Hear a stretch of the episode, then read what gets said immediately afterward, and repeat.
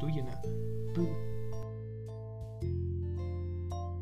Είμαι ο Ανδρέας και αυτό είναι το δίχως τόπο και χρόνο. Όλοι οι άνθρωποι λέμε ιστορίες. Άλλοι διηγούνται ιστορίες από τον πόλεμο. Άλλοι από το τάδε χωριά. Τα Χριστούγεννα που εγώ θυμάμαι κρύβουν όλη την καλτήλα της εποχής μας. Εποχή που το Πασόκ πλέον είχε σημείτη, η τηλεόραση είχε κόλλο και τελετέξτ, το Μέγκα παίζει ακόμα εμείς κι εμείς, όχι σε επανάληψη. Τότε που τα κανάλια λέγονταν ακόμα channel και έπαιζαν τέτοιες διαφημίσεις. Η πορτοκαλάδα θα έπρεπε να πίνετε μόνο για πρωινό.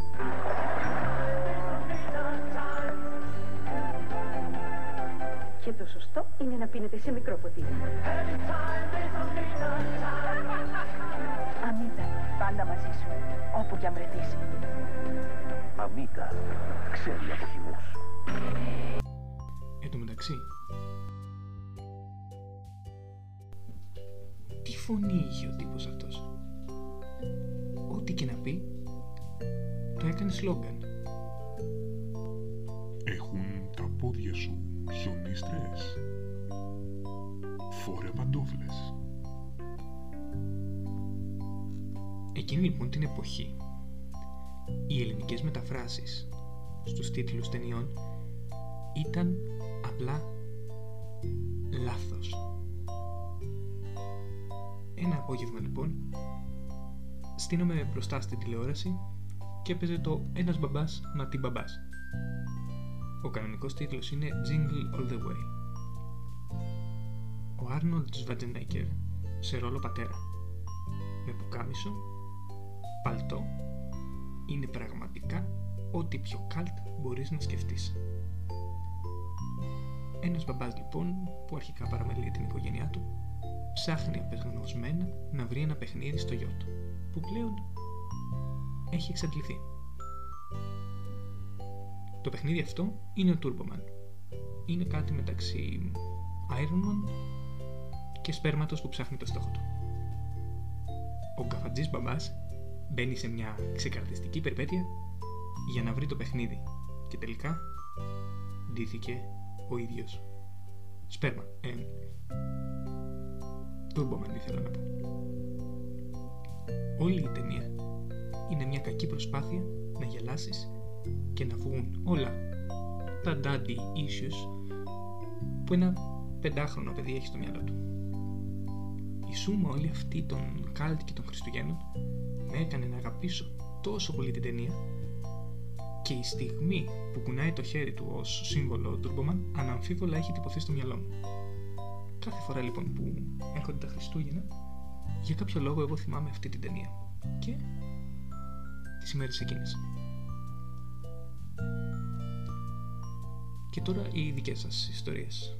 Αρχικά σας ευχαριστώ πολύ. Έλαβα πολλές ιστορίες και για να είμαι ειλικρινής, όχι απλά δεν το περίμενα, αλλά πιθανότατα με τις ιστορίες να κάνω και δεύτερο επεισόδιο. Σας κρύβω και μια μικρή έκπληξη για το τέλος. Ιστορία πρώτη. Μας την έστειλε η φίλη μας Peach and Summer. Τα μόνα... Συγγνώμη. Τα μόνα Χριστούγεννα που θυμάμαι είχαμε βγει με την παρέα και με τη τότε σχέση μου. Είχαμε περάσει υπέροχα. Σε ένα μικρό κουτουκάκι της περιοχής μου. Και είναι η τελευταία ανάμνηση του εαυτού μου που ήμουν όντως ευτυχισμένη και γεμάτη σε όλους τους τομείς της ζωής μου. Τα Χριστούγεννα είναι η αγαπημένη μου εποχή. Παρ' όλα αυτά, πάντα, εκτός από τότε, νιώθω μία μοναξιά και μια κρυμμένη θλίψη. Καταρχάς, αγαπάμε κουτούκια. Κατά δεύτερον, χρησιμοποίησε δύο λέξεις που κατευθείαν μου θύμισαν κάτι. Έψαξα πολύ για να μπορέσω να ασχοληθώ με την κρυμμένη θλίψη. Την είχε νιώσει ο Βυζινός γράφοντας πως κρύβω την ολίγη μου χαρά. Οι φίλοι μου ποτέ δεν θα μου πούνε. Των τραγουδιών μου τα γοργά φτερά στις συντροφές μας τις σκορπούνε ανώθευτη και καθαρή. Αλλά τη θλίψη όπου πλημμυρεί στις καρδιάς μου τα βάθη κανείς, κανείς δεν θα τη μάθει. Την ένιωθε σε μεγάλο βαθμό και η Φρίντα Κάλλο με τους πίνακές της. Και έτσι, μια χριστουγεννιάτικη ιστορία σε ένα κουτούκι γίνεται κάτι μεγαλύτερο. Μια ανάμνηση που ανακαλείται κάθε φορά που ακούσε ένα τραγούδι. Η ίδια μας είχε πει ότι έχει συνδέσει την ιστορία με το κανείς εδώ δεν τραγουδά. Βλέπεις ένα πίνακα ή μια φωτογραφία και έτσι κάθε φορά θυμάσαι. Όπως στη δεύτερη ιστορία από τον Μάνο Τάγκ. Συνήθως τα Χριστούγεννα έχουν μια συγκεκριμένη εικόνα. Οικογένεια, φίλοι, δώρα, ζεστό περιβάλλον, εκτός από εκείνη τη χρονιά. Η εκκλησία στο μέρος που βρισκόμουν ήταν ένας στάβλος. Η Θεία Λειτουργία έγινε μέσα εκεί. Η Αγία Τράπεζα ήταν στην ουσία μια ξύλινη κάσα. Δεν υπήρχαν κυροπήγια. Είχαμε μόνο μια λάμπα. Κι εγώ, το μόνο που είχα για να θυμάμαι τους δικούς μου ήταν μια φωτογραφία. Η Θεία Λειτουργία δεν κράτησε πολύ γιατί έπεφτε χιόνι. Πήγαμε γρήγορα στις σκηνές μας. Εγώ και ο Γιαννάκης ήμασταν στην ίδια σκηνή. Εκείνος ψινόταν στον πυρετό. Ξαφνικά, στην απόλυτη ησυχία του βουνού, ο Γιαννάκης ξεκίνησε να ψέλνει. Εγώ, με βραχνιασμένη φωνή τον ακολουθώ.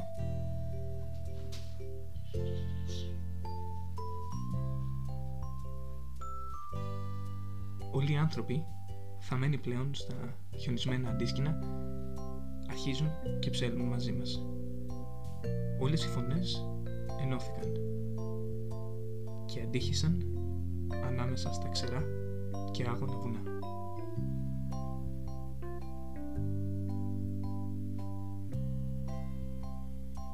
Από την πλευρά μου εγώ αυτό που μπορώ να πω είναι ότι όταν βρίσκεσαι σε ένα βουνό υπάρχει ένα μικρό πλεονέκτημα.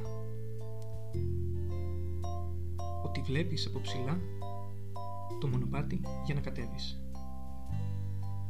Μπορεί να γυρίσεις στην κοιλάδα με τα πόδια ή μπορείς απλά να περιμένεις το εξπρές.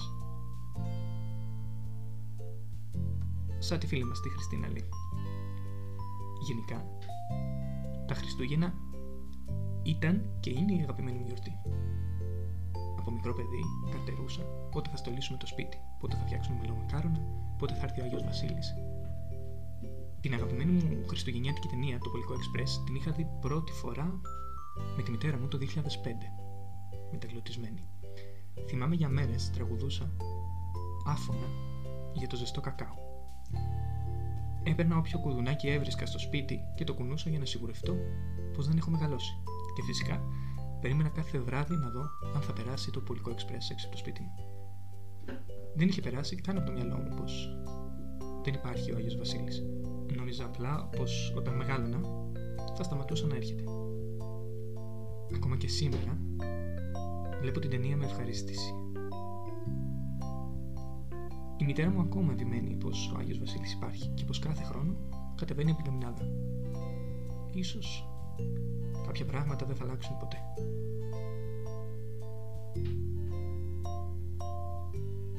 Τι εννοείς ο Άγιος Βασίλης δεν υπάρχει;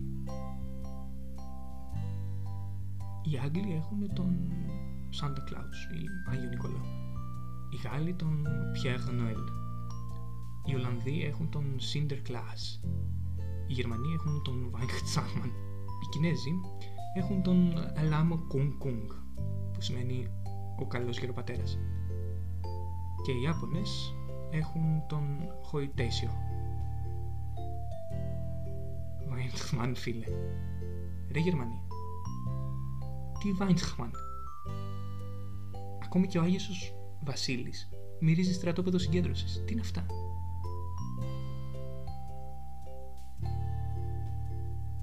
Κάθε ιστορική συγκυρία έχει δυσκολίες.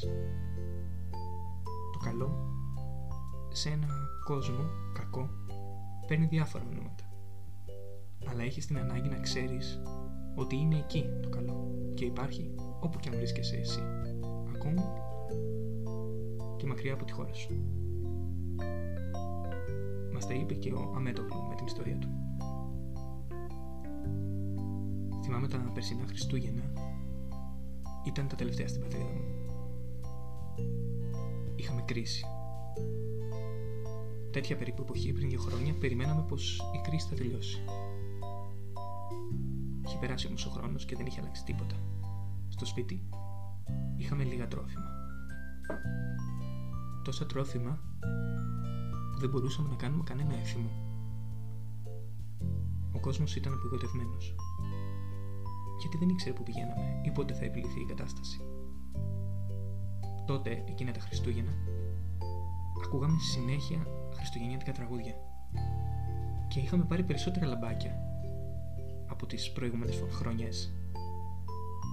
Ε, δεν ξέρω, ήταν ένας τρόπος για να μην ξεχάσουμε ότι έχουμε Χριστούγεννα.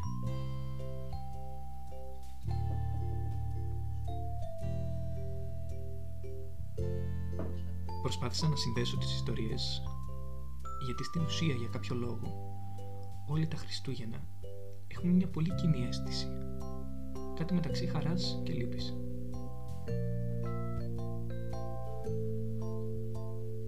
Σαν να βλέπεις ταινίες του Βέγκο